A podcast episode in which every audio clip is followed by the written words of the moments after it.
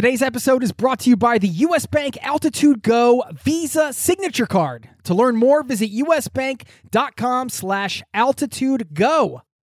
As a traveler, it's a fact you're going to need to manage your spending in different currencies. You need a service that not only helps you send, spend, and receive in different currencies fast, but also does it without the hidden fees or exchange rate markups. This is where Wise comes in. Wise is the easiest way to connect all of your finances internationally. I've been a customer for over a decade. It's been a lifesaver for me as a traveler, a nomad, and now a permanent resident abroad. If you're a traveler who's still using your regular bank, you need to check this out. Join 16 million customers and learn how the Wise account could work for you by downloading the app or visiting wise.com slash travel. That's wise.com slash travel. Thank you to Wise for supporting today's show. This episode of Zero to Travel is brought to you by the 2024 Nissan Pathfinder with seven drive modes. The Pathfinder's available intelligent 4x4 is built for even the most epic journeys. Learn more at nissanusa.com. Are you ready for an amazing show? Today I have Joe Cummings as my guest. He wrote the very first Lonely Planet guidebook to Thailand back in the early 80s. And You'll get to hear what that experience was like. We discuss guidebooks in general, what they've done for travel, the good, the bad, and the ugly. He shares his best advice for getting off the beaten path. We talk about technology and how it can affect the travel experience. He shares a little bit about his time hanging out with Mick Jagger. Yes, Mick Jagger of the Rolling Stones. And stories, stories, and more stories. You know, Mick Jagger's a rock star, but Joe is a rock star as well. I mean, these guidebook authors, when I started traveling, we didn't have smartphones, and guidebooks were very helpful for getting to know about a place and understanding, uh, getting some cultural context and historical context, and some advice on the things to see and do. And guidebook authors, particularly Lonely Planet guides, were like rock stars to me. And uh, it was really cool to just hear what it was like to be a part of that guidebook revolution and really one of the people that kind of kicked it off because that guidebook to Thailand was so successful. You are going to love being a fly on the wall for this conversation. And we've got plenty more in today's show I'll tell you about in just a minute, but we should get into it, right? We got to get into the intro. So I want to say thanks for being here and welcome to the Zero to Travel podcast, my friend.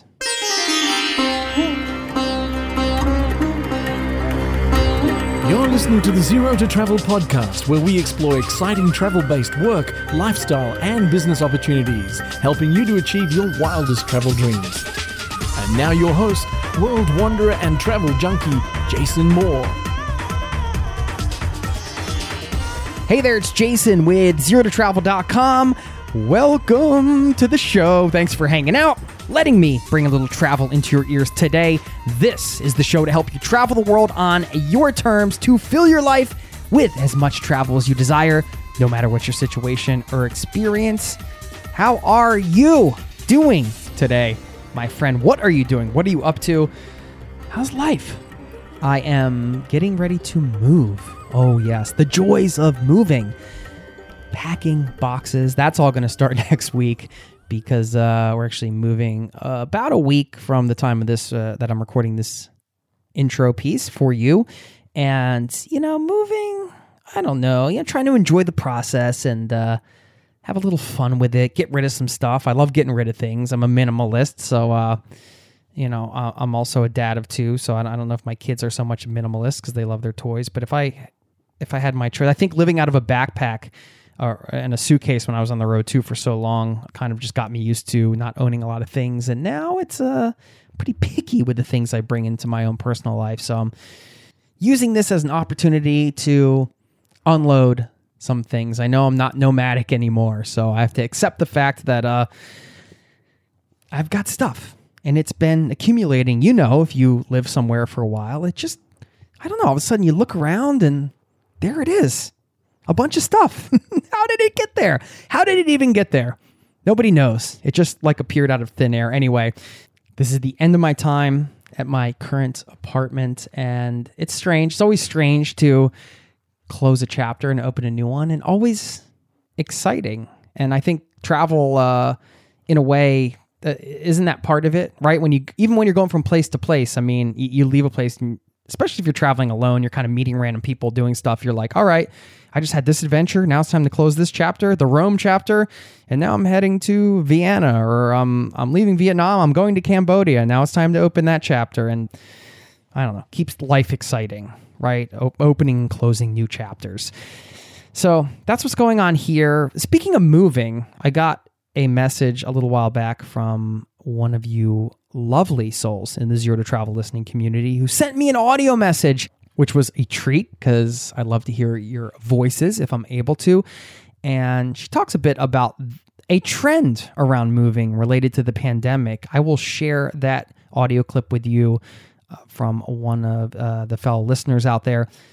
And along with that, answer the question that she asks, which is related to basically building your social circle during a pandemic like we're going through. You know, how can you widen your social circle, expand it, and get around more people? And I have three ideas I wanted to share just in case you were looking to do that. So I'll share those on the back end of this show. But first, we have this incredible interview with Joe Cummings. You heard it at the top of the show when I sent him a message. I was just so glad that he agreed to sit down and do this. And I loved hearing his story, his take on travel, uh, getting some of his advice, just somebody that's been doing it so long, living abroad and, and traveling and writing guidebooks, and just a smart, fun, cool guy. And he was awesome to chat with.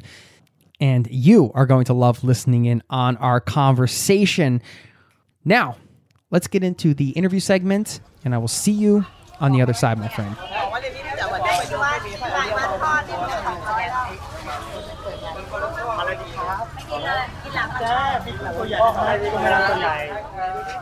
Joe.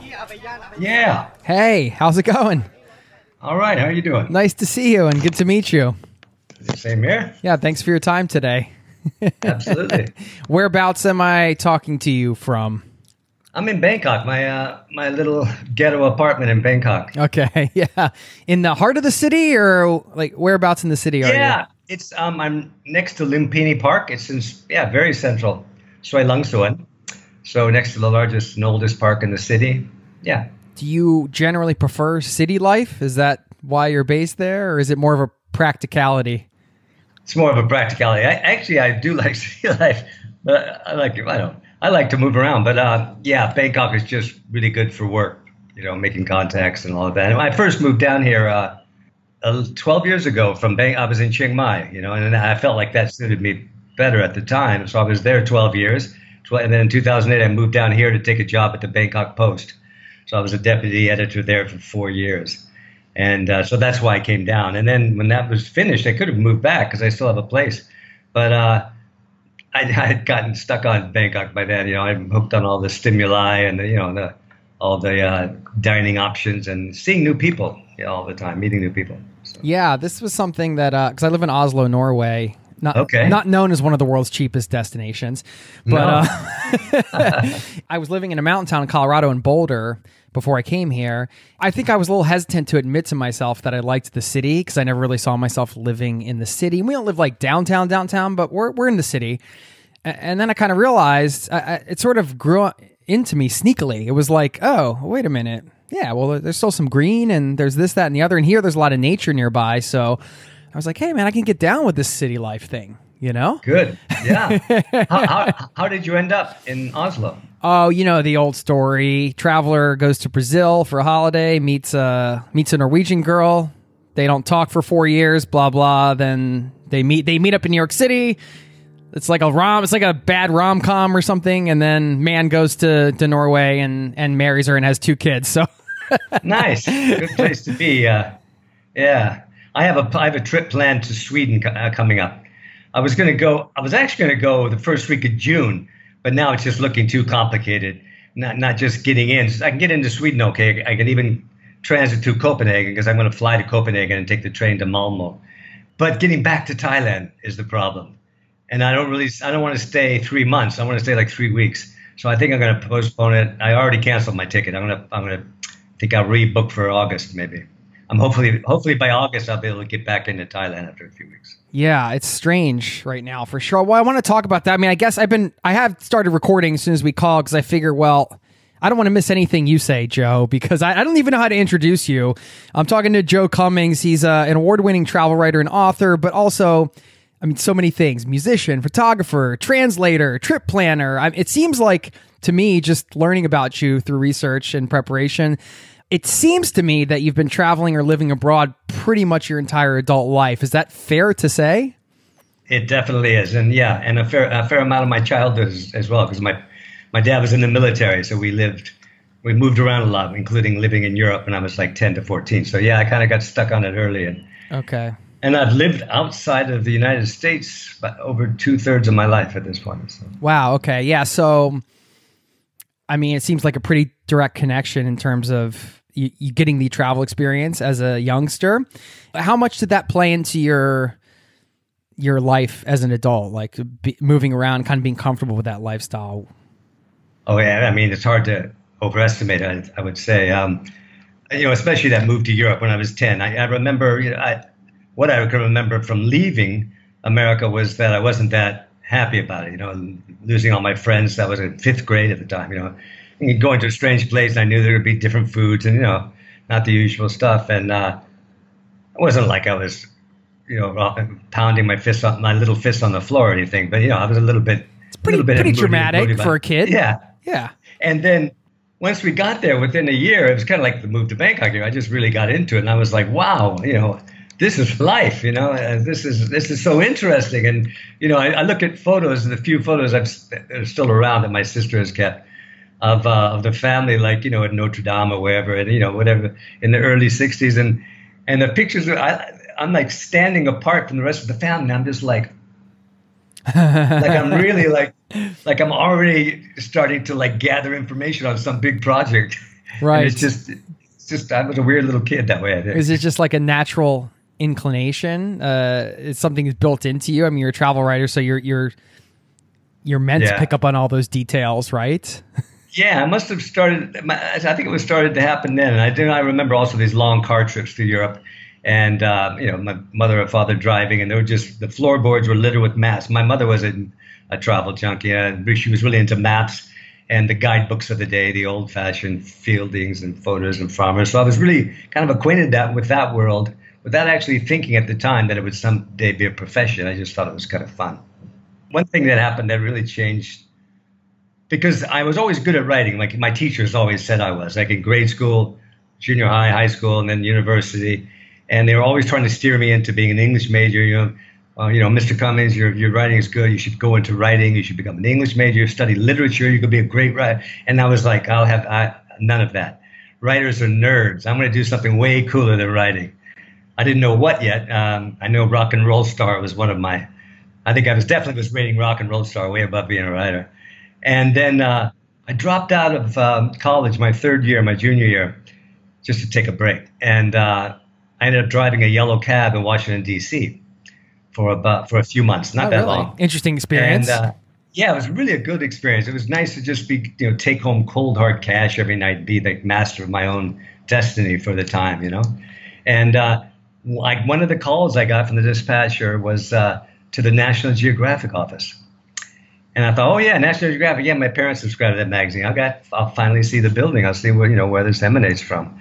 And I pulled up, and this guy got into the cab coming out of the building. He looked like Brian Jones. He had like this these tight orange velvet pants and this like fur jacket and a Prince Valiant haircut. He slumped in the back, and I and I was like, wow, I wonder what the hell he was doing at National Geographic. And, you know, after a few minutes of driving, I couldn't help it. I had to say, like, what were you doing uh, at National Geographic? He says, I'm on staff, man. You see? Yeah. That's when yeah. that's when it clicked. Yeah, you're like, like, oh, right? they're rock stars too. Yeah. if you're in the right place, and and you know, you you kind of became a rock star in that way in your own in your own right. I would say it's fair to say that. Oh, I hope so. I mean, for, for, that for that you know. The, yeah, all these things kind of you think about in retrospect. It wasn't really right, not, right. I wasn't planning wasn't Right. planning In the front seat of the cab at that moment, you weren't like, I'm going to become a travel writing rock No, star. not You at were all. just like, oh, No. okay, something's clicking here.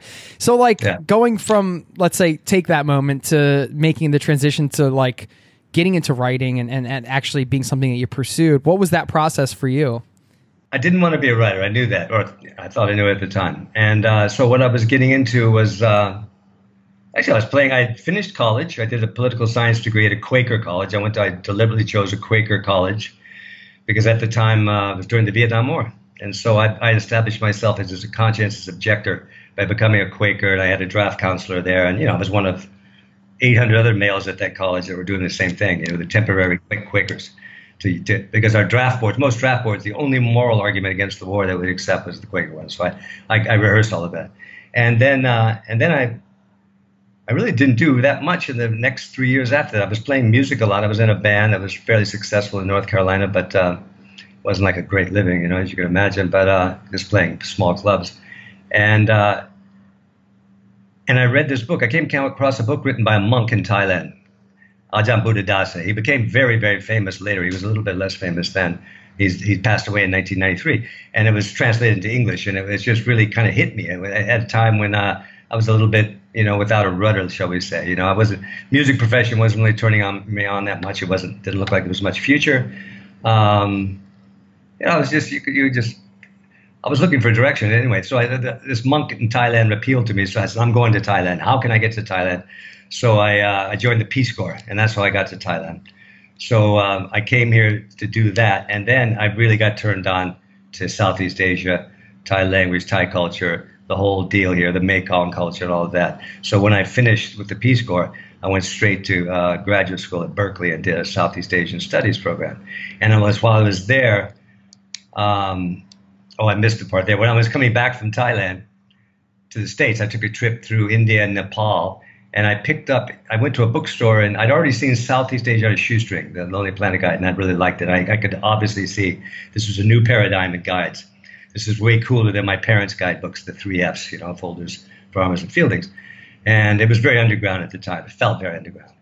And um, so I kind of I looked to see if they had any guidebooks to India and Nepal because I was going there. I looked in the Bangkok bookshops, and and even wrote to the company, I think, just as a reader. And uh, they didn't have any guidebooks yet to India and Nepal. They didn't have one to Thailand yet, but they had Burma and Sri Lanka. And I picked up, I bought both of those books in Bangkok, Burma and Sri Lanka. I didn't go to either country until many years later as an updater for Lonely Planet. Went to India and Nepal, read those books while I was traveling. And then while I was finishing my master's degree, I thought, well, what, what's next? master's degree in Southeast Asian Studies doesn't get you much. So I wrote a letter to Tony Wheeler um, offering to do a Thailand guide for them and, you know, suggesting they should do one because even then, the, even in what that it was 1980 that I wrote to him, there were double the amount of tourists in Thailand than probably Burma and Sri Lanka combined. And he said, and he said, go. He was like, he was into it. I, I did some sample writing for him, and he sent me uh, nine thousand dollars, and I was on my way. Yeah, this is uh yeah because I came across an article you wrote on CNN a little bit uh, Yeah, back, yeah, and it was yeah. uh it was about your experience creating the first Lonely Planet guidebook to Thailand in the early '80s, and um, as soon as I read it, I was like, oh. I'm like going to email this guy right now because I need to hear some of these stories and you know, to me, like you mentioned the Rockstar thing, and like when I started traveling, I was using guidebooks, and Lonely Planet was, I mean, it's like, I would say arguably one of the sexiest brands ever created, right? Like you go into a bookstore and you look at that travel shelf and you see those Lonely Planet books. I mean, I, you know, this is not like my normal thing now, but like back then, especially when I was starting out, it's like, they're just the covers and the images and like just how it looks you're just like i want to be in all of these places right now please. And um and i saw the guidebooks wri- writers for lonely planet and some of these other budget guides as like they were like rock stars to me. I'm like wow you're getting paid to like cruise around and and write about these places? It's like seems like the greatest thing ever. I i mean was it at the time? I mean he did this. I mean and this It is a- was. It was great. this is a different era, of course. But yeah, talk about what that experience was like. Uh, just going through Thailand uh, in the early '80s and writing this this guidebook was such a new thing. there were there were a couple of things that made it really cool in the beginning. One was that it was a fledgling company with a lot of freedom, you know, and the content was completely decided by the author. So the whole thing was author driven. That was that was really important. So I mean, you could just you know, you weren't, you just felt great. You felt empowered, shall we say. Uh, the second thing was that nobody had been writing about this region. And it was, you know, it was the, my guidebook for Lonely Planet was the first guidebook in English to, to the country since 1928. And so I didn't have much reference material to go by. So it was a real pleasure and a real adventure just to be bombing around the country, not knowing exactly what you're looking for. I, you know, I found threads of things. I found some stuff on archaeology and architecture that kind of formed my path a little bit. I said, okay, these are some famous temples I need to see and uh, but not much. There wasn't much, there wasn't even much guidance on beaches. And now beaches are one of the big things, right? So I would just uh, I would rock up in a small town and just start asking around in markets, and especially night markets where people were more had more leisure time and more alcohol to sort of loosen up the uh, the tongue and the mind. And then you know people were very generous. They'd put me on their motorcycle and take me out to see sights. So they'd invite me to their homes. They'd explain to me about the cuisine and uh, I'd, stu- I'd studied Thai intensively when I was at Berkeley. So by the time I started the Lonely Planet Guide, I was already fluent in Thai. So I was able to get I was able to get all of my information. Virtually, you know, 99% of my information was coming directly from local people. So that as long as that lasted, you know, and and then the freedom to decide what goes in the guide, it was uh, yeah, it was a dream job for sure. And the money turned out to be good. I ended up getting royalties by the second edition because Tony actually said to me, how, did you feel about the payment you got for the first edition, which was 9000 And I was thinking, not bad. That was pretty good, you know? I was okay with it. I bet that went uh, a, a, bit of a ways in uh, Thailand yeah, of course. at the time. 1981 was the, was the research trip. So, yeah. Um, and I had my airfare paid back and forth already because I was doing, I doubled it up with some field, a field uh, research that I was doing for my final thesis at, at, at Berkeley. So I did, I rolled the two trips into one. I mean, it was just luck. It wasn't like I'm a mastermind at this thing, but I just so I got I got a double dip, so to speak. So the nine grand pretty much just stayed in my pocket. But so I was pretty happy. But when he said, "Are you happy with that money?" This is a story I've never told anyone, by the way. But what, what the hell? Go for it. Because uh, it's, a, it's a, there's a dark side to it, but I'll get to that. Um, he said, "Well, before I could even answer, because I was thinking in my mind, I'm like, oh, what's he going to do? Is he going to give me more than nine thousand this time?" What's he talking about here? And he said, Because what I'd like you to do, what we'd like to do is um, put you on royalties, give you a percentage of every book sold. And that eases our cash flow. And you'll and you'll make more money. I guarantee you'll make more than nine thousand. And I was slightly skeptical, but I trusted him. I said, "Yeah, all right, let's do it." Well, as it turned out, I made way more than nine thousand doing the royalties. And so, so you know, that combination of things, I, I, I was on a, uh, you know, I was like on a 16 year high, let's say. Uh, yeah, and until the royalties were taken away from me in, in 2002. That's the dark side. And uh, anyway, I don't want to go any further than that because you know I want everyone to feel good about this experience. Right. No, I understand. That's uh. Yeah. Yeah, I mean, and you one of the one of the people that helped kind of establish that company so early on. It's, that's it. That's it. That's what. Uh, that's it. Anyway. Yeah. Business is business is business, and they had to do that to sell the company to uh, BBC Worldwide. Right. And then, and then I think it changed hands into like a tobacco company or something. I don't. Two know. years after that, right? They sold it. Tony sold it to uh, BBC Worldwide for two hundred and sixty million dollars. Two years later, BBC Worldwide because they botched, they couldn't, they didn't know what to do with the brand. Maybe the brand had already peaked. Also, I would say because that was two thousand six, two thousand seven, and to me, the brand peaked by two thousand five. Um, they sold it for half what they paid for it two years later, so they took a big loss. And then and now I would say that the current owners, you know, I've never met them. I don't know anything about them. I would love to meet them and chat with them and you know, ask them to somehow restore the vision because then you might be able to rebuild this brand. But they, you know, even before COVID came along, they were in trouble. And now COVID has, has pretty much has the company on its knees. But it's still, you know, still hanging in there. And I hope, I hope they survive. Yeah. Hey, maybe we can chuck some cash in, get some of the listeners involved. You know, we can get it back yeah. on track. I don't know. Put me in charge. you got it. Um, how much does speaking the local language open up travel, the travel experience for somebody? This episode is brought to you by US Bank. Recently, I went out for tacos and it wasn't even Friday. Yes, we have Taco Friday. in Norway, not Taco Tuesday. Well, more importantly, I could have earned rewards for every scrumptious bite of those chorizo soft shells.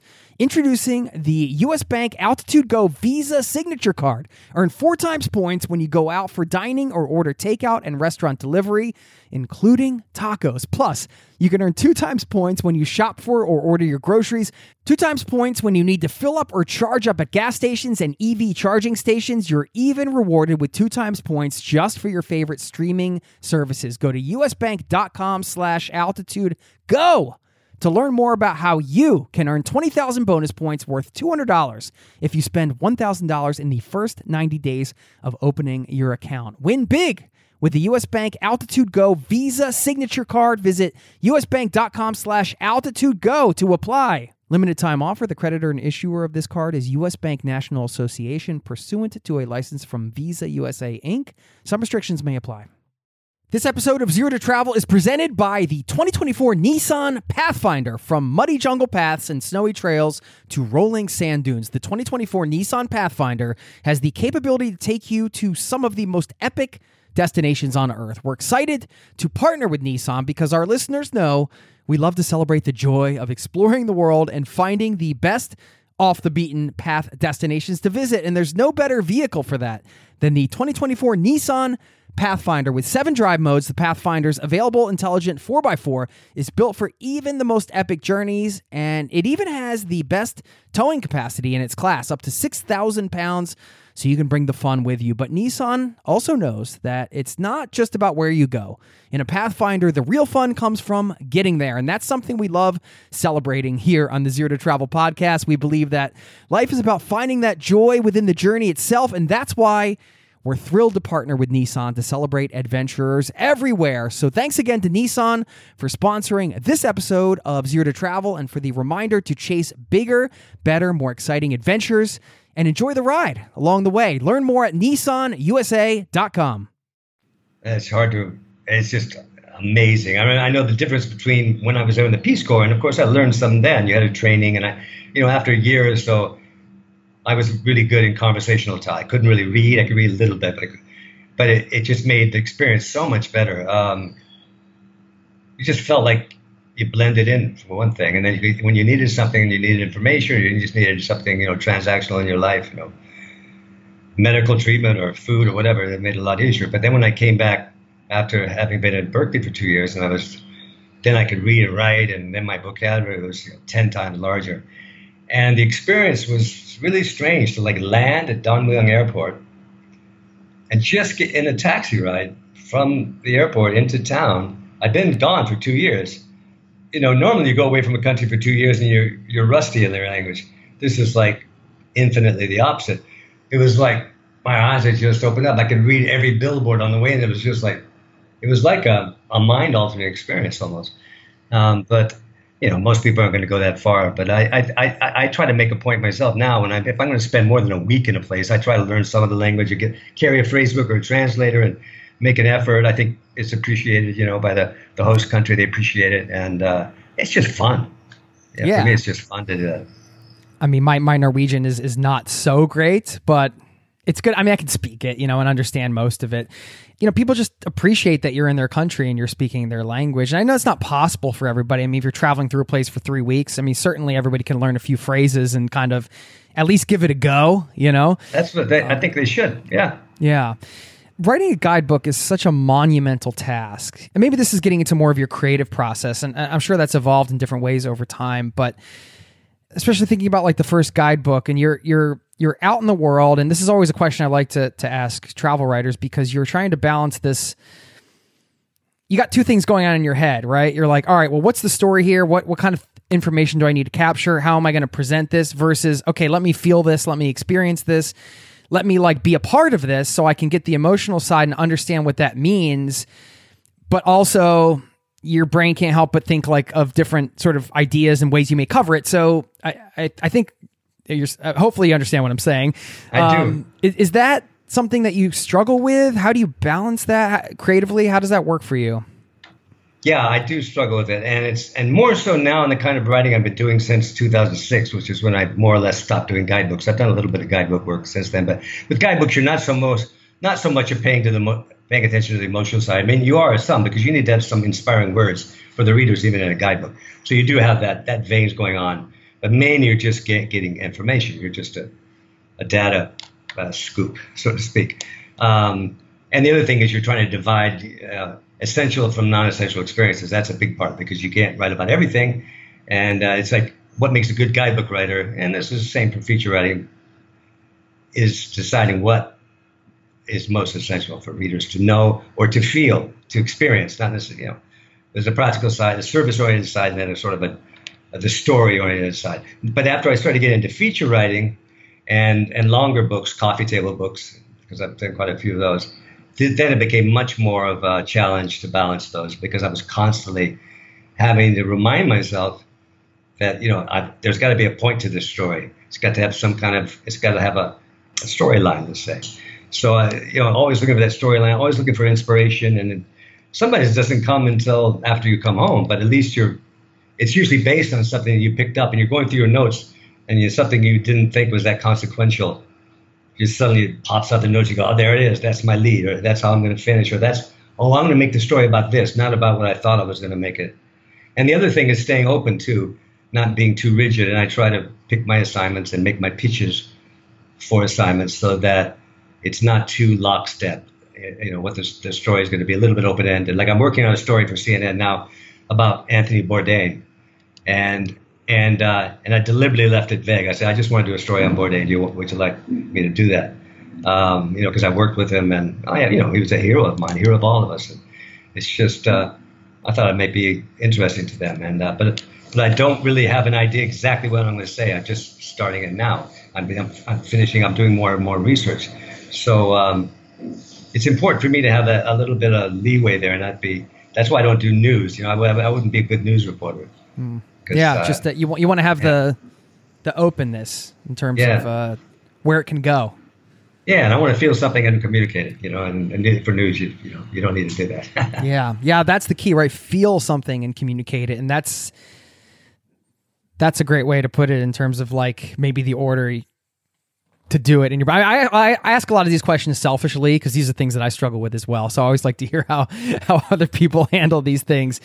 I mean, a lot of it comes to the research. I always think, you know, when you kind of like, if you really need some inspiration and you're not getting it, I just, I do more research. That's my default. More research, more research, because then sometimes something jumps out. Or read other writers. Try to find. I try to find literature. I must even. I'm thinking even with guidebooks. When I was doing the, uh, a Baja California guidebook for another publisher, Moon, turned out to be a really big seller, seller, and I had a lot of fun doing it. I even moved there for a while. Um, but I was looking for that emotional center to make the writing more inspiring for the guidebook. Because uh, it was a moon like Lonely Planet gave the author a lot of freedom to sort of do that. And it just wasn't coming. You know, I was working on it for about a year. And, uh, and I finally read, read John Steinbeck's uh, nonfiction book called Sea of Cortez. It's his log about taking a ship called the Sea of Cortez through uh, down the California coast and up into the Sea of into the Gulf of California or the Sea of Cortez. And um, it just it then it did it. I got the inspiration. I got everything I needed. I needed. I got the juice that I needed. Yeah, it's amazing how another piece of art like that can kind of add this injection into your work uh, and just inspire it in a different way. Since you're past sort of the guidebook stage of, of your career, I guess it sounds like, or well past it enough to kind of reflect on that, I'm wondering if you could share some thoughts around the impact of guidebooks. And I'll use a specific example. And I don't know if this is fair to say, you can correct me if I'm wrong, but what I got from the CNN article, what I gathered, one thing is like, I'm like, did Joe kind of create the beast that is Khao San Road? Like, you know, and if nobody's familiar with that, that's like sort of the backpacker haven if you go to Bangkok. And like, that's the street where like there's all kinds of places to stay and places you can book travel. And I mean, Joe can describe it better than I can, but uh, that's like a specific example, right? I think, especially in the early years, I think you know you had guidebooks and just travel writing in general had a lot more impact back then. Let's say in the 80s and the 90s. I remember there was a cover story on Thailand for for uh, Time magazine that Pico Iyer did. It was called "State of Grace" was the title. It was a great great title. And uh, when uh, talking to travel suppliers here in Thailand, by the time I knew lots and lots of people had tour companies, hotels, et cetera, et cetera they said that article had more impact than any piece of writing before that or since then, you know, up till now. I don't know. Um, so you know, I think certain pieces of writing can can make it that have that impact, and then a lot of times people think it has influence where it doesn't. They'll go to a restaurant that's like full of people carrying Lonely Planet Guide, for example, and they go, "Wow, this restaurant's been ruined by Lonely Planet," and uh, and then I'll hear about it, or someone will just say that to me, and I was like, "It's the restaurant that I didn't recommend even." And so it's just a coincidence that you know there's a correlation they're making between people carrying the guide and eating at a place, and and be as far as I can tell, people never took my recommendations about where to eat. I think, uh, but I think they took my recommendation on a neighborhood to stay in that, that turned out to be San. Either that or it was a total coincidence, and that's also possible. It's just the timing was like that. You know.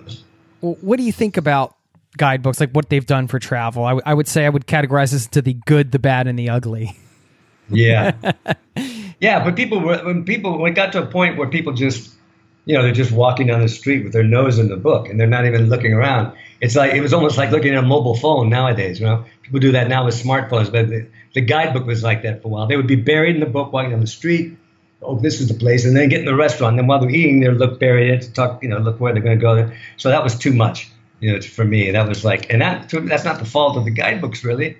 That's the that's that's mass travel. That's like the lowest common denominator. I mean, once travel just I, we used to think of places like Southeast Asia and Africa and the subcontinent and South America, the third world, shall we say, as being you know very adventurous places to go. And mass tourism, it was off limits to mass tourism for many reasons, mainly lack of infrastructure. So it was only sort of the bold, the avant-garde among travelers who would go there, and they and they weren't they were more sensible. What's the word? More uh, resourceful than to rely on a guidebook. Even if there were guidebooks, they were they were just sort of a side thing for them. But then once mass tourism was funneled into these more adventurous zones, then uh, the people weren't so adventurous, and then they they were addicted to guidebooks.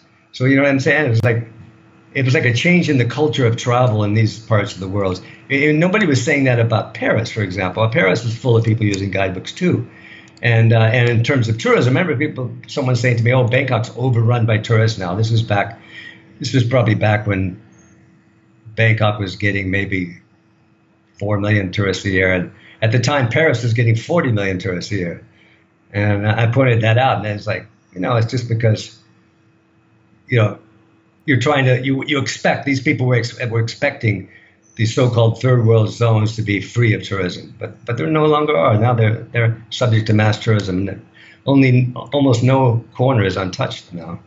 And I don't think that's the fault of guidebooks. This is what I'm trying to say. I think it was the, the change in the market that just dragged guidebooks along with it. It did change something, the success of guidebooks, and here we go into the, well, it's not, I wouldn't call it the dark side, but it's, for me, it was a big decline in the motivation to do guidebooks, was when they became so successful. They were selling so many millions. I mean, Lonely Planet and other guidebooks as well.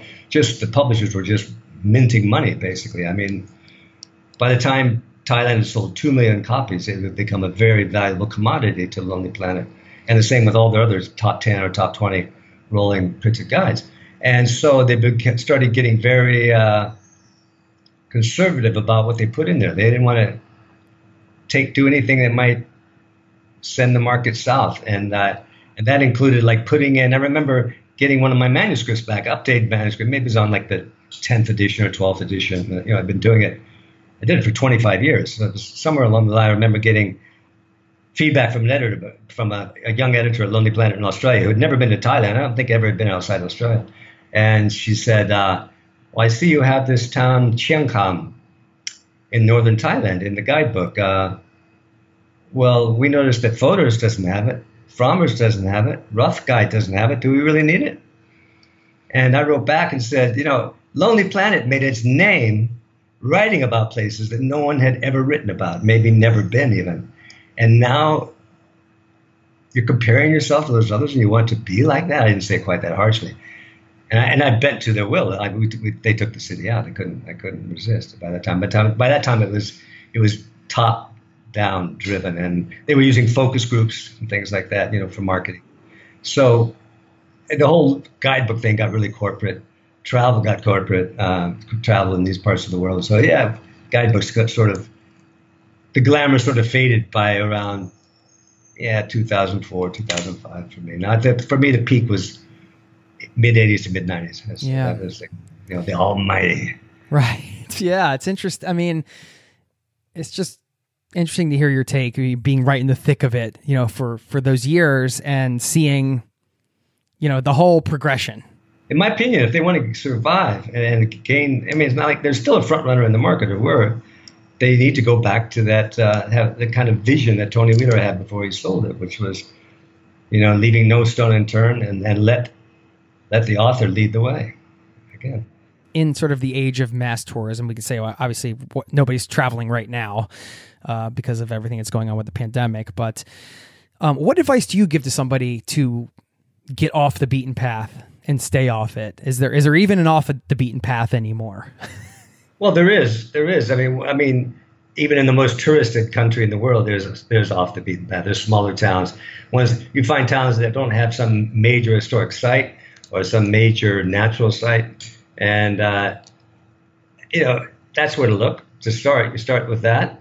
The other thing is to look for local, now in the age of internet, which is fantastic for gathering information when you're traveling. You can uh, look for local bloggers, and because local people, the local insight will always have stuff that's a little more hidden from the major guidebooks or the you know TripAdvisor, for example, and other crowdsourced information that's all just sort of tourism industry related or um, targeted. And uh, so that's I, I, look for like local insight on on things to do and places to eat and fa- even fashion. You know what part of the city is known for, you know the hippest fashion and I mean yeah, you just go wander around. I was in Tbilisi last year in Georgia and I got into the underground theater scene there. Just I mean just as a spectator, and I and I did it just right because I knew it would get me away from the mainstream tourists down in the main square and, and to the the, the saunas by the river and all of that. And uh, so there's, there's just lots of ways to get out there. Just heading to smaller towns, looking for niche, uh, your own niche interest, maybe. That uh, anything that's not that you wouldn't see on, uh, you know, National Geographic Traveler television. Yeah. Well, I mean, I I know you've got some stories. I'd love to hear one. Uh, maybe an example of uh, of getting so far off the beaten path that maybe you were like, I, I think I'm too far off the beaten path. This is a little uncomfortable. that happened so many times. So many times. You know, so many times I'd be out there somewhere. I mean, yeah, when I would just think, uh, I don't know, I'm lost now, but, you know, might as well not go back. Um, you know what I mean? Just having such a insular good time. I, I, I think that would basically one time I spent four consecutive months in Myanmar. I would come back. You back then you could do this. I'd go in for a month. I was working on a updating a, a, a, an edition for Lonely Planet, and you I'd go in for you get 28 days, and I'd fly back in the morning, get my visa application in the morning, pick it up in the afternoon, and fly back that evening, and you could get away with that. And I did that for four consecutive months, and I got lost out there. I was I remember being out in Sightlay and just I was losing track of time. It was like a you know, Colonel Kurtz thing almost in a minor, in a minor way. So that, that's not really a story per se. I the other major event that happened uh, for me was um, in the late '80s. I was on the coast of West Java doing Indonesia for Lonely Planet, and uh, and I was at Carita Beach, and, and in the distance, 50 miles off the coast, or the, the, the small islands that are the rema- uh, remainders of the rim of the crater of the Krakatau or Krakatoa volcano, the greatest volcanic eruption in recorded his- eruption in recorded history, back in the 1800s sometime. And I thought, well, this needs to go in the guidebook. And I started asking around. No, there's no boats out there. Um, I found a fishing boat and a few other travelers that were willing to chip in and get these guys in a fishing boat to take us out there. So we got in there, was 11 of us, and a crew of three, probably a 22 foot boat, one half cabin, very short on the top. And um, we got out to the the islands, and they were beautiful. It was, they were steaming, and you know, lava pumping out, and we felt really adventurous and everything. It took they they, they said it was going to take four hours out and four hours back, and it, it took us seven hours to get there. So we thought, well, we're going to be driving, we're going to be uh, sailing in the night, but that's okay. And about an hour off the islands coming back, the engine conked out. They couldn't get it started. And as they were trying to repair it, a huge tropical cyclone came up. And that our little boat was tossed and turned for the next 26 hours. We were on the we were on the verge of capsizing every five minutes. It, it felt like. I mean, these huge swells, and the boat would be up at the top. We all be thrown across the was holding on to different parts of the cabin. Waves were rushing through the boat. But every one of us, including all of the crew, totally 100% sure we were going to die. Uh, but uh, yeah, the next, you know, the, the, the storm subsided and uh, the guys got the engine going again. But they took it apart with a hammer and chisel. They used shoe leather to make a new gasket because they'd blown the gasket, which is an amazing ingenuity. We made it back like another seven hours after that, and we had no, no food or, or water the whole time, or very little. There was a couple snacks. So that was a big thing. I wrote about it for a, a, a travel literature collection that came out, I think, in the early 90s. But that was uh, that was the time when I was thinking. The thing was, I was so driven by my assignment. I remember my imagination of if this damn boat goes over, if we end up in, the, I just my, my image was me holding my notes over the head like this. Like I can't lose, I can't lose my notes. Right. You know, because that's the like, that's the big concern. yeah. I was like, I look back again. I'm like, what was I thinking? That was like ridiculous. Wow, that is just putting myself there 26 hours that is that's a marathon man no food or water like yeah the nerves the, the, nerves the amount oh, of yeah. uh, stress on your body emotionally not to mention physically and watching all the people reacted differently it was like I, I thought about writing like a story about it that's not as you know like a fiction thing because it was almost like what's that Bridge over San Luis Rey. It's like one of those situations where everyone's true character comes out. You know, this one couple that seemed like the ideal couple, both really good looking. They just separated from each other and ignored them, each other for the rest, the entire rest of that emergency. You'd think they would be cuddling and holding on to each other. They wouldn't even speak to each other. And uh, the most macho Australian guy with the, the muscle he totally freaked out and was crying. We were all holding on to him and trying to calm him down. You know, everyone was different. You know. Yeah. I mean, you can laugh now because you all survived, but that's yeah. uh, it's a wild tale, man. That's um, yeah, yeah that's something you're not going to experience sitting at home. yeah, that's right. And, and, I always say I have this motto on my, my slogan on my Instagram too, or is it my Twitter? One or the other. You know, misadventure beats missed adventure. You know? Yeah, that's great. Uh, for me, it's, it's always worth taking the risk, and uh, you know, I, I'm I'm sure I've taken risks that were foolish and, and just been lucky. That was one of them. That was one of them. When I got back, when we got back from that trip, then I was talking to the German guest house owner at the place I was staying, and he said, "You did what? You took one of these local fishing boats. They're not built. They don't have the power and the and the maintenance to be able to get out past the bay into open sea. You know, you risked everyone's life by doing that. Well, it wasn't my only my idea, by the way. It was like we came up, me and these other backpackers came up with it together. But uh, yeah. yeah. Well, I mean, you don't know what you don't know, right? That's right. That's you hadn't I'll do your, more research next yeah. time. we'll never take a, never charter a boat without doing a lot more research. You hadn't built your career on uh, sailing at that point, right? That's right. I mean, you could always look back in time, right, and say like, "Oh, that was the golden age of travel," or "That's when it was like so much better." But you truly can say there is a huge difference between pre-smartphone travel and post-smartphone travel. What are your thoughts on on travel in the modern age in that way, having having been out in the world in the way that you had for so many years, and now, like you said, a lot of people are tethered to the smartphones and Instagram, social media, and all this stuff. Um, how has that changed the travel experience uh, uh, for you? For I mean, just want to hear your thoughts on that. Yeah, technology has made, made a huge difference, and uh, I'd say mostly for the better. It means you know, people are more informed by the time they get to a place if they want to be. I mean, some people just are determined to stay ignorant. But let's, let's say the people who are, you know, what I call the people looking for a true cultural experience or real or, or true, just a hundred percent experience. They're not trying to transport their comfort from uh, you know Manhattan directly to uh, right. uh, to uh, Zambia or whatever. Um, culturally insulated travel is what I call that. But uh, so the technology is able to prepare more, actually be more knowledgeable, maybe more culturally sensitive, and maybe even more environmentally sensitive because you'll know that you know this beach is uh, known for uh, pollution and maybe you could do something about it. I don't know. I don't know where I'm going with that, but uh, you know, it can. That's that's that's the good side. And the other, other another good point I know for, the, for myself, for example, when I was in India last year. Um, I wanted to get away. I was in Jaipur for a conference, and then I wanted to see something. I wanted to get off the beaten track, you know, in, in Jaipur. And I really, I mean, in Rajasthan. And I just used my GPS to like find a place, and you know, I'd find places that were within a certain radius, and then then I'd look at a little stuff on the internet, and I found a town that looked pretty good.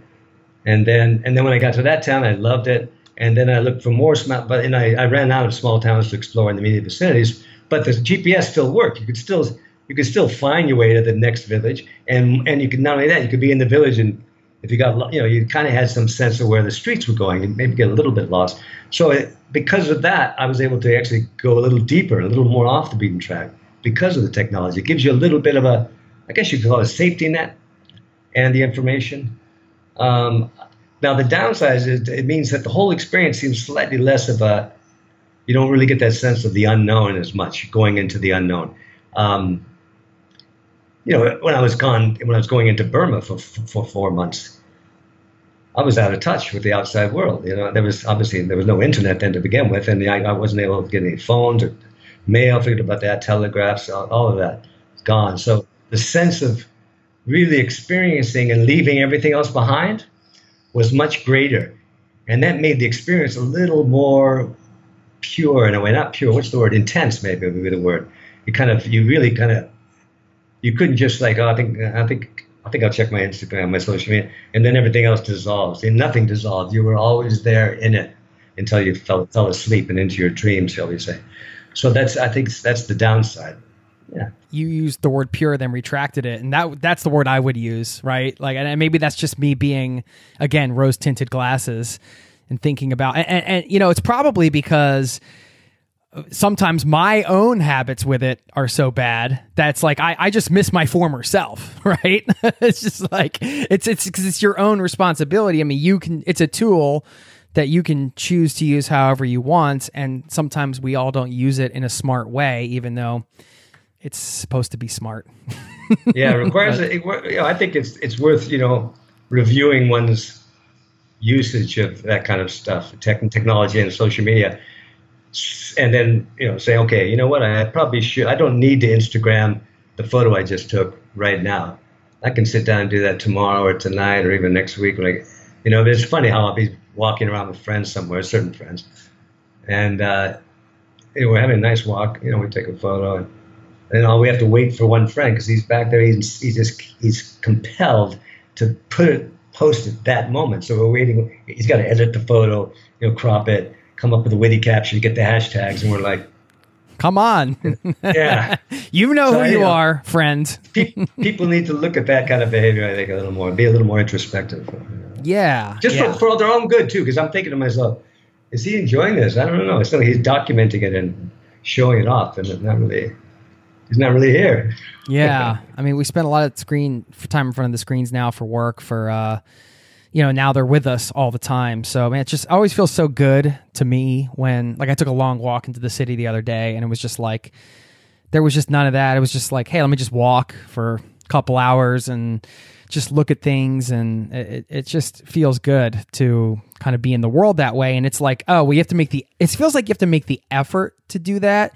Whereas that really should be our natural sort of inclination or our, it should be like our default setting, not our like, our other right. setting as humans. Right. You know? I agree. Would you love to have an incredible cup of coffee every day? I've tried it all. I've done the pour over, I've done the French press, but I tasted an AeroPress coffee many years ago and immediately I was sold. I had to get one. AeroPress is a patented three in one brew technology. This combines the flavor benefits of espresso, pour over, and French press all into one compact portable device built for travel or home. I love things you can use in both places. This device has over 55,000 five star reviews in over 60 countries. AeroPress is the best reviewed coffee press on the planet. I've owned one for so many years. I don't even remember how long it's been. And they are under 50 bucks. So they also make an exceptional gift. Thoughtful, proven, tasty, and travel oriented. Who wouldn't love that? Now, you get 20% off just for being a listener of this show at aeropress.com slash zero to travel. That's aeropress, A-E-R-O-P-R-E-S-S dot com slash zero to travel. That will save you 20% on checkout. Thanks to Aeropress for supporting today's show. Hey, it's Jason here. Did you know you are invited to join the first ever Zero to Travel community trip? Yes, we're planning a trip together. We're headed to Morocco November 30th through December 9th. And you can get all the details at zerototravel.com slash trip. It's open for booking. Now we have 13 spots left at the time of this recording. And you have until the end of March to book. So, if you're interested in traveling with an amazing community, this community, a small group of people on an incredible journey through Morocco together with me, Sign up over there at zerototravel.com slash trip to get all the details. Thanks for listening and hope to see you there. Having spent so much time in Asia and all your experience and background, I'm, I'm guessing some of the strong interest came from Eastern philosophy. Is that something that uh, you practice, that you well, it's definitely it, it's it definitely drew me here in the first place. As I mentioned, that book by Ajahn Buddhadasa, the monk, the famous monk. That I mean, that kind of crystallized it at that point. But even before that, I mean, while I was doing my degree at the Quaker College, part of the, I don't want to say indoctrination, anyway, part of the Quaker education involved, they're really into Quaker, modern Quakers. They're really into comparative religion. You know, they're, they're not, you know, they're probably the least dogmatic Christian sect there ever existed. And so, you know, part of my requirements, course requirements, were Chinese philosophy, Indian philosophy, Buddhism. I had several courses like this, different Eastern religion, and that made me curious. You know, they were they were mandatory courses, so they, I could have just been bored out of my mind, but I actually found it interesting. And the other thing was my father had been um, stationed. He was in the Pacific Theater during World War II, and so he had a lot of, you know, he was he was the actual wartime part. He was in the islands of Japan and that area, and uh, he was in Okinawa and Guadalcanal, that area. And then post World War II, he was part of U.S. troops that spent many months in China, marching from the south up to Tianjin. And so he came back with uh, all kinds of strange little baubles from the east, you know, that he stuffed into his his duffel bag, I guess. So I remember there was like a Chinese lamp and you know, these little little statues of Buddha and things like that. And he wasn't he wasn't an Asian. He wasn't particularly interested in Asian culture. He just picked that stuff up. And uh, I think maybe being an infant, you know, or kid is six, seven years old. I remember just I'd be looking at those objects. You know kids just get fascinated by something. So I don't know, that might have put some interest in Eastern philosophy as well. As far as practice goes, um, when I after I read that book by Buddhadasa, I um, determined I, I made a vow to myself that I would meet him someday, and I, I did finally. So during that same trip where I did the first Lonely Planet Guide research for the first Lonely Planet Guide, and the field studies I was doing for my degree, my um, my final paper there was on uh, communist views, communist insurgency views in Thailand and Malaysia about tourism in the future under a communist regime. And I got it all from like VOA. It was like you know, People's Liberation Army of Thailand radio broadcast when they would t- touch on tourism. It's funny because they were they had, so there's already had policy laid out for tourism, for Buddhism. Also, I was very interested about post-communist Buddhism, for example. And um, so when I went, I met, so I stayed with Buddhadasa during that period. And he, like, he wasn't that famous. The place is really remote down in Suan Mokkh, down in southern Thailand. And uh, he taught me to meditate. And more than that, and, and then I had a practicing meditation with a few other monks here and there along the way. Not, not very, not that seriously, but yeah, it, you know, it's good to do once in a while. But he, just his way of understanding the world. And he, he was a man of few words. He never smiled, but he said to me, once in a while that would just stop me in my tracks. And I, to this day, I, you know, I feel those. Can you give it? Yeah, can you give a couple? Well, one of them is the one of them is the one I closed the CNN article with, which uh, CNN tells me they get so much feedback, comment, a positive comment on that, where he said to me one time he just stopped. I hadn't talked to him that much about traveling. You know, I wasn't saying like I'm a travel fanatic, or you know, I mean, I guess he just sort of assumed it. And I did tell him about the Lonely Planet contract and I said, I'm going to do this thing with this new company, and it looks promising. And uh, but at one, he, one time he stopped. We were taking a, a, walk in the woods. And he stopped and said, "You know why you like to travel?" And I said, "No." He says, "Because everywhere you go, you don't own anything. When you, when you're at home, you feel burdened by all your stuff. When you travel, you leave it all behind. That's why you like it. He didn't say it that pleasantly though. he said it like in an accusing way. Right. Like you, like you idiot. Right, you have to travel to realize that. Right. It is one of the the beautiful lessons that came out of travel for me at least is a minimalism and yeah, kind of not um not needing much to be happy. You know, coming from a such a consumer society, consumerist society and in the US, it was just such a dramatic dramatically different experience from what I was raised on in suburban Philadelphia, you know. Have you found that, you know, having your time all the time you've had in Asia and, and all the studying you've done and, and interactions like this with uh, Buddha Dasa, uh, is that am I saying that correctly? Yes. Have you had any sort of fundamental shifts in your mindset, like having been out of the US for so long and living in a foreign culture that you've noticed? Yeah, for sure. I, I think one of the early on, I remember thinking because in my early travels as a leisure traveler and then later as a guidebook writer, I remember, you know, there was a like preparing for the trip and thinking about the trip. You project the trip, and I always thought of it at, at, back then. But thinking of it as like I'm leaving this world and going to that world, and that world's so cool. You know, and but but quickly after when I was doing it professional, I was just traveling and changing countries and cities all the time, and then I realized, you know what, you know, going from one country to the next, one culture, to the next, it's really just like walking from one room to the other in a house.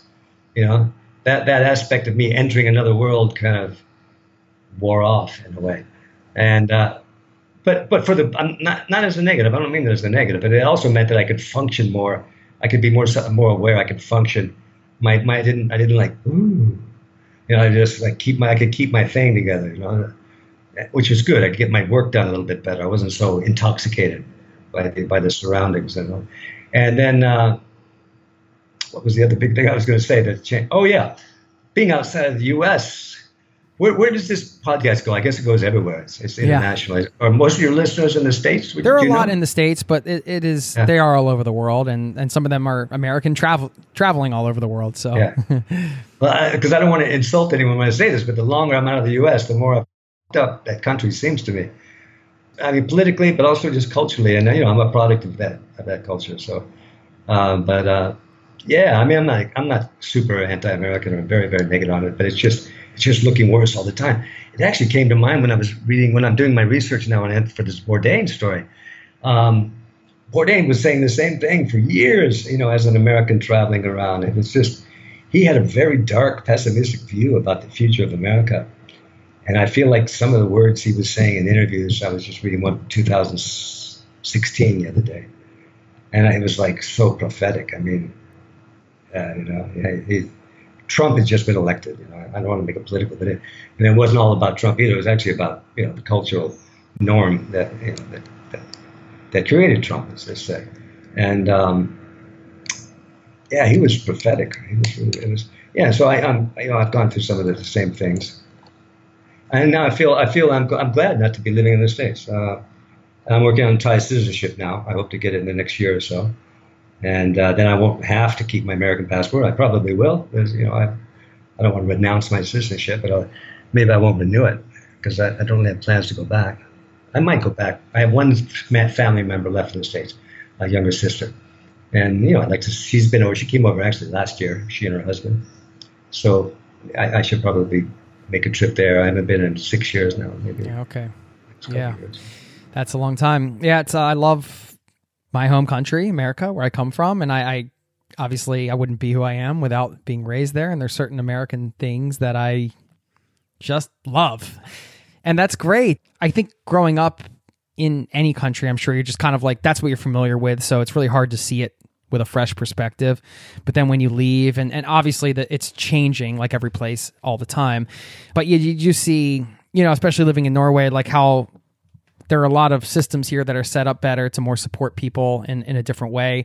In the US, it's maybe more like a every man for himself kind of situation on, on like a mass level, but then on like a neighborhood level, everybody's so friendly and will help each other out. So, you know, they're, I guess the more, I guess the more social and government support you get, the less you need to depend on your neighbors. Maybe. Yeah, maybe. Yeah. Right. Yeah. That could be a thing, which maybe would explain some of the, like the less, you know, they're less inclined here to kind of just chat each other up on the streets or whatever, which is a cultural thing. So, I mean, there are, yeah, yeah it's a complicated thing. I mean, I could say, like, I don't think either of us are poo pooing the U.S., but we're just taking an honest. You're just able to take. I, I, I, guess I would say you're just able to take a more honest look at where you come from when you Definitely. leave. That's Definitely sort of the Definitely. And it's funny how people back in the states who don't travel at all or not much don't really get that. They just they, they just think you're being negative because you're nasty or something. Or, you know, you're you're just seeing it like it is. You know, I mean, every country has its good side and its bad sides. Right, and I mean, I've gone to, I've visited plenty of countries like you who have, uh, you know, they're they've got their own messed up situations, but because you're you're traveling through and you're seeing the best of it, and you're having that like like you described before, like maybe you're having that shiny object syndrome, like you're going, every place is new, and you can kind of forget about yourself because everything's so exciting and new. It, it, it, kind of like lets you get lost in it.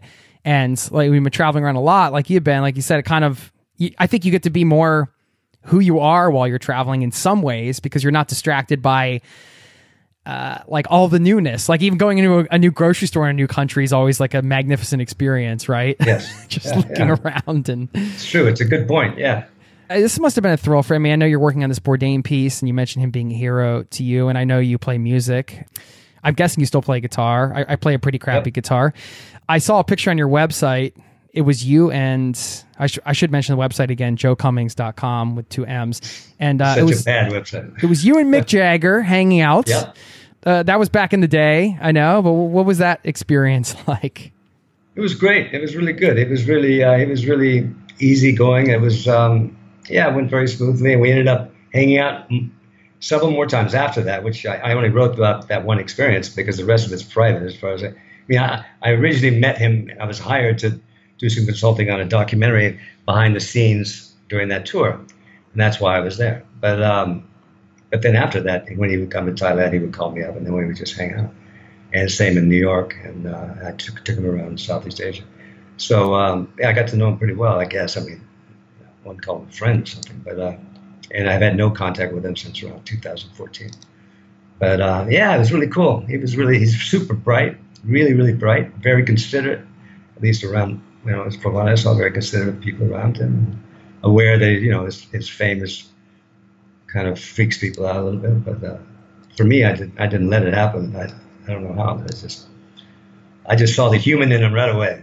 I just stuck to that. But um, yeah, really well read. I mean, he took me up to his suite at the Oriental Hotel, and he had stacks of reference books about Thailand and some of the other countries. Not just he had a guide, a lot of guidebooks. He had like I counted like eleven guidebooks. He must have you know a trunk that he carries. It's like eleven guidebooks and um, several that I'd written. And then he, but he had like history books of, on Cambodia, and you know, he was like really, really into it. Yeah, yeah. I mean, I'm sure it's appreciated that you see somebody for we're all just human right we all put our pants on one leg at a time and all that good stuff all those cliches are true uh, but it's you know it's experiences like this that i mean i always find thinking back i mean if you don't put yourself out into the world then you're guaranteed to not ever meet a Mick Jagger or, you know, like the, these things won't happen unless you kind of take chances. You know, people want to quit their jobs and travel, or somebody listening to this, maybe they're like wanting to travel or not sure how to get into it or whatever. What advice would you give? Uh, well, it depends on what they want to get out of it. If they, um, I would say, if they just have a strong desire to travel, and they just want to you know, some people will quit their jobs. They'll save some money, quit their job, quit their jobs, and then travel for a year. I think I think that's really worth doing, even if it means you might not get another job for a while when you get back. I think that's worth the risk. I'm a risk taker, you know, but uh, I would take that risk. I would, and I would advise people to do that. That's one thing. Um, you know what I mean? With, uh, I would, with no reservations, I would advise that. Uh, no matter what your skills are, what level of, you know, what what what what profession you're in, everyone should take a year off and travel. And if you can get a year off from your job and come back to it, even better. But if you have to give up your job, it's still worth it, in my opinion. Now, the other thing is when people say they want to quit their job and find some way to make a living from travel, which a lot of bloggers, you know, are trying, sort of like selling these days. You know how they, you know, and then they even sell courses after they have a certain number of thousands of followers. Then they take it upon themselves to be like an instructor on how you to can quit your job and live a life of uh, yeah, perfect life on the road. And I think that's bullshit. I just because either those people have other income or they're working so hard day and night that they're, they're not really living the life. They're, they're doing SEO constantly, you know, constantly doing uh, keywords and, and oh, you know what I mean? Have, it's a lot of work to get, to get successful at doing that. So I'm, I'm negative on that thing, you know, quit your job, become a blogger or an Instagram or an influencer or whatever. Um, if someone says they want to be a travel writer and they want to do what I've done and make a career out of it, then I'm, I'm cautious. I advise it, but with caution. I would say, you know, do it part time at first, you know, with your own. Don't just give everything up and count on it. And then take a lot of writing courses. Master the skill of writing first before you start going. You know, you, you need to be able to travel to write, not write to travel. That's I think a lot of people that think they dream of being a travel writer. They want to write just so they can travel. That's not going to work because no one's going to read your writing because it's not going to be good enough you got to travel to write. You got to be so good. You have to get at the top. You have to be like in the top one percent just to make a living. I'd say in travel writing. So uh, I, you know, I say do it, but you have to take it real seriously. Take the writing part really, really seriously. That's great advice. I, I found that one of the greatest joys in life really is to try to hone a craft you know writing playing guitar songwriting whatever any any hobby or podcasting like doing these interviews for the last seven years it's it's a craft that you're just constantly working on. There's no you can never get to like a, a top of a pyramid because it doesn't exist. But it's such a joy to try to improve in that way. I think, and and and the process. If you could do anything over again, would you do anything differently? Well, uh, my contract with Lonely Planet would have been a little more ironclad on that royalty clause. okay, That's, yeah, that, that, would be number one. Yeah, that yeah. Be number one. Um, otherwise, not really. You know, I've, I've, I, I, by lucky happenstance, circumstance, everything's kind of worked out fine. I never had a, you know, I didn't have a, what do you call it, a, a game plan. I just, I just wanted to be out there traveling. I wanted to be writing. I wanted, you know, just taking jobs here and there. I, you know, I've met like Mick Jagger and other people like that. So it wasn't like none of it was planned. It's just, you know, it's the that's that stupid, you know, new age slogan of follow your bliss. I did that, I guess. I guess that's what I did. I hate to term it that. And it's also, that sounds so selfish to me. Uh, I like to think that I did some social good along the way, you know, preparing people for places they were going and supporting travel businesses on the other end and all that. But wasn't that, wasn't that part of your bliss, right? I mean, yeah, doing that. Absolutely. Yeah. Absolutely. I, yeah, I think that sounds point. selfish because it's, yeah. it's all mixed in, right? Right. Yeah. What do you think the future of travel looks like uh, in terms of post pandemic travel. Do you have any? You want to play the futurist for a couple minutes? And, yeah, it's really hard, of course. We, we, none of us actually knows, right? But uh, but um, two things that I think I can predict pretty safely is that the way people choose once we can really travel, you know, it's going to be very restrictive for a while, not just in the qualitative aspect of uh, having to respect social distancing and bookings on airlines and you know one every other seat vacant. Okay, there's there's there's that. Uh, and then there's also the restriction in which countries will be open first. But let's just move ahead to where it's pretty much the whole world's open. You can go anywhere you want, and with with maybe a few restrictions. When it's when we get to that point, what I think one thing we're going to see is that people will have changed their travel plans. They will they won't be going back as much to the same old place that that was sort of their happy place you know, where they we always do the beach vacation in April here, and we always do the ski resort in November here. I think people will be a little more bucket list oriented. You know, you, you usually think of older travelers as thinking, you know, I got to get to these places before I die. But I think now people of all ages, leisure travelers of all ages, will be thinking, you know, before the next pandemic, well, I, I need to see the stuff I really need to see and not waste my time. It's not wasting, but not spend my time so much going over the same ground. So I think it's going to, what do you call it? It's going to mix it up for people. It's going to give, it's going to, well, I can't think of the term right now, but it's I mean, motivate them a little bit more to go to yeah, new places. Like, like throws, throw the cards in the air a little bit. So it's like a little, they'll be more, um, yeah, they'll refine their bucket list. okay. I had to, yeah. Cool. They'll be a little more urgent too. I got to get to this place. I know that's what it's done for me. You know, I, I'm now I'm planning a trip to Tunisia and Algeria when I can, when that's happening, because I've, I've been wanting to go to those two countries for a long time, and now I'm now I'm determined to get there as you know as soon as possible. Yeah, I would be a fool if I didn't ask you a little bit about Thailand before I let you go. If we want to experience the real Thailand, what, what's your advice? Whether it's a destination or destinations or certain things to do or certain amount of time to spend. I mean, wh- whatever. I'd love to hear your thoughts. I would say one thing is the mode of travel instead of flying around or taking these horrible air conditioned tour buses, take the train because the train you get you hang out with the you know the local people and it's like a whole scene, it's a whole subculture in itself. Actually, train travel, and it's almost a destination in itself. Train travel. I, just, I think it's a great way to like immerse yourself into Thailand to take the trains because it's still very old fashioned, the train system. Have you taken trains in Thailand? Yeah, I took one up to, I don't think it was too far, but Sukhothai from Bangkok. Yeah. How far is that? Yeah. I don't that's, yeah, that's a good one day. That's like, you know, six hours. Yeah, hours, I, I, I love taking trains. I mean, I love the sound of them. Yeah. I love the scene. Yeah. I love the the feeling of the air. Everything about it. I, I love. Yeah. Yeah. Well, so you know, that's what I'm. So that, that would be one way. Just take the train and take it and then take it on lines maybe that aren't to the major destinations. If you take the Chiang Mai line, which is probably the one you took, you're going to see a lot of tourists. They're going to put you in a car with tourists. They oh, probably if they identify you as a tourist when you're buying a ticket. This was in like '99.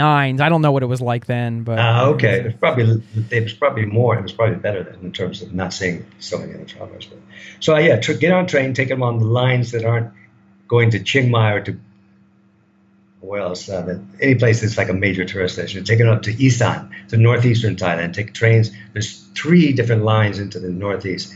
Northeast, first of all, is a great place to be off the beaten track.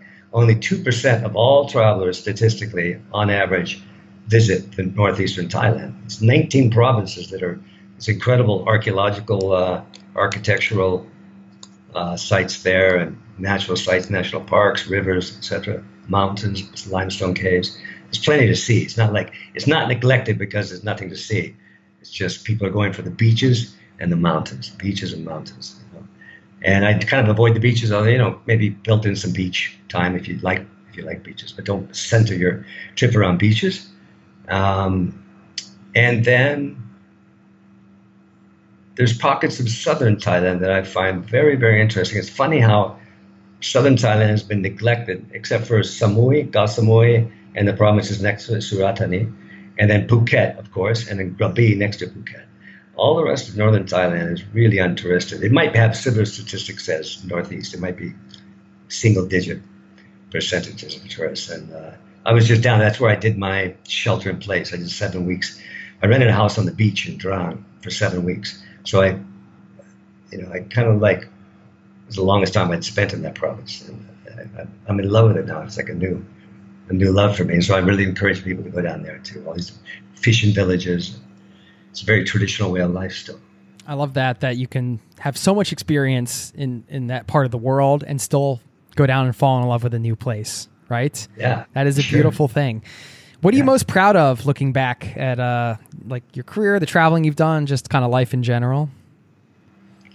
Um I'm you know, writing wise, my my two biggest accomplishments by my own, you know, according to me, are uh, two coffee table books. I've done like 25 coffee table books. That's some of them very inconsequential, just work for hire. But the ones that I were driven by me, projects driven by me. Um, and I, I, really love the research. I love the way I was able to dig deep into these subcultures. One is uh, on the sacred tattoos of Thailand, you know, traditional Thai tattoos. I don't know if you can see any here, but and which is a really interesting. I mean, everyone's sort of acquainted with it, but I mean, it's a deep, deep underworld, shall we, say. Shall we say. So I, for 18 months, I traveled around Thailand visiting masters and talking to disciples and learning about what everything means, how the system works.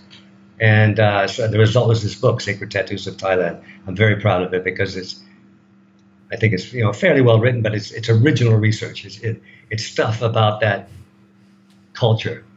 You, you, put your like serious journalistic hat on and, yeah, and went for and, it, right? And, and, and academic, even the academic, because it's a it's research that you won't find anywhere else. Not even in, I read every Thai language book there was on the subject, and and I went beyond that. Uh, you know, if I can be immodest for a moment. So it's a piece of original research that I think will stand the test of time. That people will be reading it. I hope after I'm gone. So I'm proud of that one. And another book on Buddhist stupas that I did way back in year 2000. It's out of print now.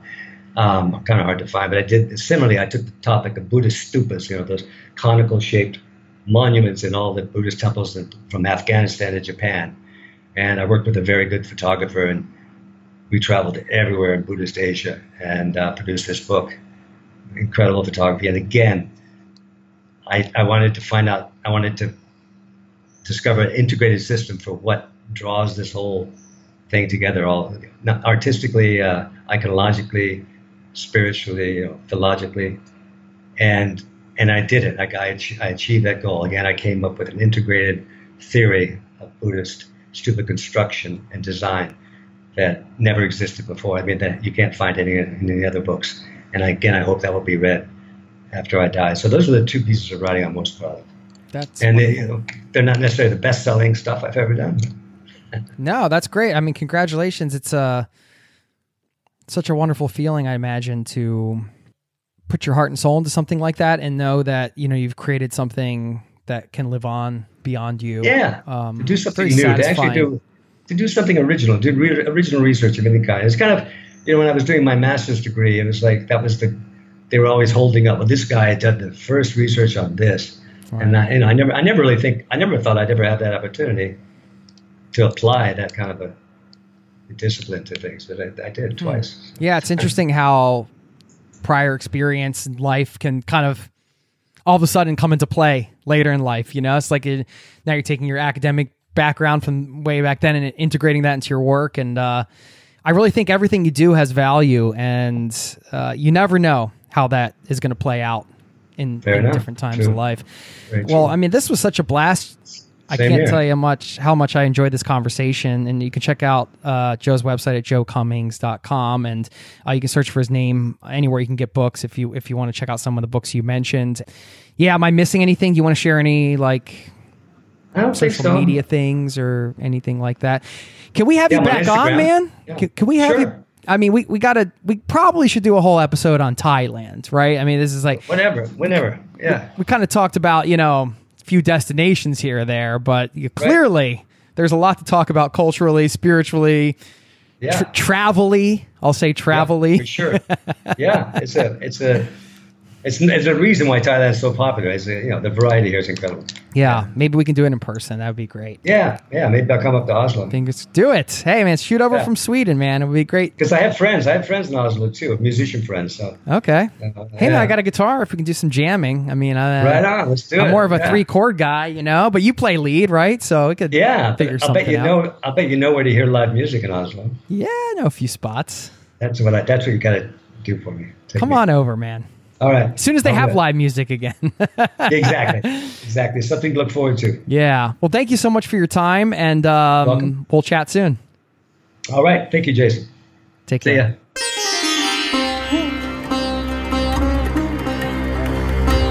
There you have it. Special thanks once again to Joe Cummings for stopping by today's show. Like I said, awesome, cool guy, right? Hope you enjoyed listening in on our conversation. I had a blast. I didn't want it to end. I wanted to just, if I could like somehow zip through the computer screen and just keep hanging out with Joe and having some meals and some beers with him and cruising around Thailand, man, I would have done that in a heartbeat. Uh, maybe one day they'll invent those teleportation devices or something. Imagine if you had one of those for the day. What would you do?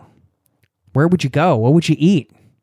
The possibilities are endless. Right now, I'd probably I don't know, cruise somewhere warm with a white sand beach and, uh, you know, the prototypical sort of beach vacation place. It doesn't even have to be off the beaten path, really. I could just sit on a lounge chair and uh, have a margarita or something, uh, some kind of cold drink in my hand, and just hear the sound of the ocean. That sounds pretty good right now. Maybe because it was raining all week here in Norway. anyway, before I let you go, we've got a couple more things. You know, I have been asking you to check in, of course. I'm always down to hear from listeners. Jason at zero to travel.com is my email, at zero to travel on all the social media things.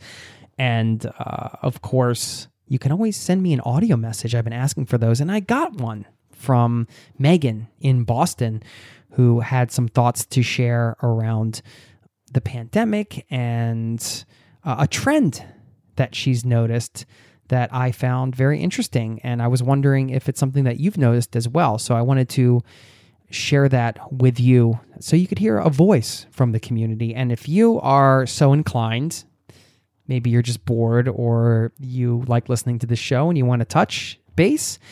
If you want to touch base, I can say touch base. That'd be better. Touch base. Um, then you can uh, shoot me a message yourself. So uh, maybe Megan's message will inspire you. Uh, I'm going to share that in a moment. First, I do want to say one more quick thank you to homeexchange.com for supporting today's show. Home Exchange is the number one home exchange community in the world. It's a service that allows people from everywhere, all over the world, to exchange their homes easily, seamlessly, and without any money changing hands. As the most trusted home exchange community in the world, Home Exchange offers authentic, responsible, and affordable holiday opportunities for everyone to enjoy. So they really open up the tourism industry by offering something more. Staying in paid accommodation is increasingly I don't know, kind of cold or impersonal. Home exchange is a whole new experience. You get to stay in real, authentic homes and feel welcomed as guests. And of course, you are part of a community. And just so you know, you don't have to exchange your home at the same exact time. This was one of the myths that I thought was was a reason why. Uh, I don't know if I do a home exchange thing because when am I ever going to be able to match up exactly with somebody else who's traveling at the same exact time on the same days and we can just like switch homes and switch back and it'll be a place that I want to go and a place that they want to go. All that seemed impossible. That's not how it works. It's awesome. That is a classic exchange. It's something you can do, but they also do uh, an exchange with something called guest points. So, you know, you can earn points by letting people stay in your home and you can use points to stay in other members' homes. It's really cool. I mean, it's it's great how it works like that because you have the flexibility that you want as a traveler. So, if you join, you should sign up. It's free. You get access to 400,000 homes around the world. And you do not have to pay their annual fee until you make your first exchange. I love when companies do the right thing, right? They're not making you pay up front. It's like, hey, all right, sign in, get set up, use this. If you end up making an exchange, then you pay the annual fee. It's only $150 for the entire year. And you get 10% off by using the promo code 010. 010 is the promo code and you'll get 10% off just for being a listener of this podcast. Let them know I sent you and uh, hope to see you on there. As I mentioned, I'm moving next week. And after I move, I want to get on home exchange. And uh, once I get settled in and, and get some exchanges going. So maybe, maybe we'll swap home someday. You know, who knows? Thanks again to them for supporting today's show. Now, let me share this audio clip from Megan in Boston. Again, she mentions a trend that she's noticed during the pandemic and shares her thoughts, and then also asks a question that I'm going to answer on the back end. So here's Megan from the Zero to Travel listening community. Hi, Jason. My name's Megan. I'm 23 and currently living in Boston, but I'm actually moving down to Virginia, um, right outside the DC area next weekend. So that'll be my little in country travel adventure for the time being. But I just listened to your podcast about the expectations for travel and I've been listening to your podcast on and off for the last couple weeks. I just found it again after listening to an episode or two a couple years ago and it's definitely helped with the stir craziness. But one thing that I've noticed just from talking to a few people is that pretty much the majority of people I know in the US are moving to different parts of the US, just like up and moved um, on a whim, pretty much. I did the same thing signing my lease. I was like, sure, why not? Because I think a lot of us here have realized that, I mean, the US is a show right now with the current state of our handling of the pandemic and everything. Um, and I think a lot of people have realized that a lot of their bucket list items or stuff that they want to do and have just been kind of putting off um, aren't going to happen right now, at least not how we would picture them happening. Um, so I think people are just pretty much saying, well, if I can't go travel and do this, why not just move there? And that was pretty surprising to me. Um, honestly, because I would think that people would dig into their home and like their comfort zone during this, but most people are just saying, you know, screw it, I'm gonna go off and have some random adventure. Um, so yeah, that's kind of what I've been noticing around here. And one thing that I was just curious about was um, and I'm not sure if one of your old podcasts touched upon this, but how to go about meeting new people during a pandemic. I know that people have been using um, Bumble BFF, which is like Tinder but for friends instead of dating. Um, and people have kind of been doing more of that stuff just to be creative about how to meet people because you can't really meet them naturally or you know going into an office or coworkers or anything like that um so i thought that would be an interesting thing to hear about just not just US based but in general is how people are expanding those their social circles during the pandemic. Thank you for taking the time to record that message and send it over Megan. And yeah that's an interesting trend that people are moving to kind of um, embrace a new place. Maybe that's the new version of travel right now. I can see that that would be true in the sense that one thing this whole pandemic has done is it's kind of very much in your face that hey, you never know. I mean, like you never know when life is uh, going to take a crazy turn or when it will be your last day on Earth. You know, I don't say that in a morbid way. I say it in a in a positive way. And and this uh, this pandemic is certainly I think opens uh, a lot of eyes to the fact that hey, any day could be my day, especially with something like this going on. So, what am I waiting for to uh, move here or, or, do this thing I want to do or whatever? Um, let's just do it. Uh, you know, in the face of death, anything else kind of seems uh, not as scary or really not. I don't know. It, it, it's definitely a good motivator, I would say. And to answer your question, I mean, I, I wanted to jot down three ideas that I thought could help you expand your social circle. And you mentioned a couple of the apps and things like that. So I thought that was super helpful. That was another reason I wanted to uh, share this clip because, again, this is a community. So I love when um, we can get people in the community involved, the listening community here. You guys, you listening to this, the Zero to Travel Caravan, and have you share some things. I had not heard about these apps that Megan mentioned. So thanks for sharing those, Megan. And yeah, maybe those are some things for people to check out. Uh, of course, if you're looking to expand your social circle, um, I would say number one, you know, joining an online community. I mean, we have a community called Location Indie if you're into location independence and travel and things like that, you can sign up over at locationindie.com. And we do all kinds of events and things like that. But, you know, whatever version of that for you. If you're into knitting, join an online community with other people who knit and jump on Zoom calls and, uh, you know, meet them. I know, you know, Zoom burnout is a real thing, but it's like it is a way to meet people and to stay connected. And uh, there are a lot of cool online communities out there that are specific to whatever it is you are interested in. So that'd be one thing. Two, I know this may not be possible everywhere, but I can tell you right now, just joining a co working space is a cool way to get plugged into a community. I know not everybody needs a co working space. If you're not working for yourself, you might be thinking, why would I join a co working space? But you know, everybody's got different projects going on. You might be taking some online classes, you have different things you got to do. And it's nice to have a workspace to do that, but also a place to get around people that are generally doing pretty cool stuff. So that might be something to check out. And the third and last thing is something I always recommend if uh, you are somebody who wants to build your network, whether it's friendship or business or whatever take charge. You know, be a leader. Even if you don't think you're somebody that can take charge and do that, just do it because you'll find that you are. Anybody can organize uh, meetups and start things. You just got to take the initiative to go do it. And I would say, you know, organizing, for example, a responsible outdoor meetup is something that anybody can do. There's uh, websites like meetup.com. If you wanted to try to organize something online, you could do something like that as well uh, whatever you're comfortable with. But the point is, be the organizer, be the person that brings people together, because then you get to meet everybody. You're kind of the uh, the linchpin that's holding the group together.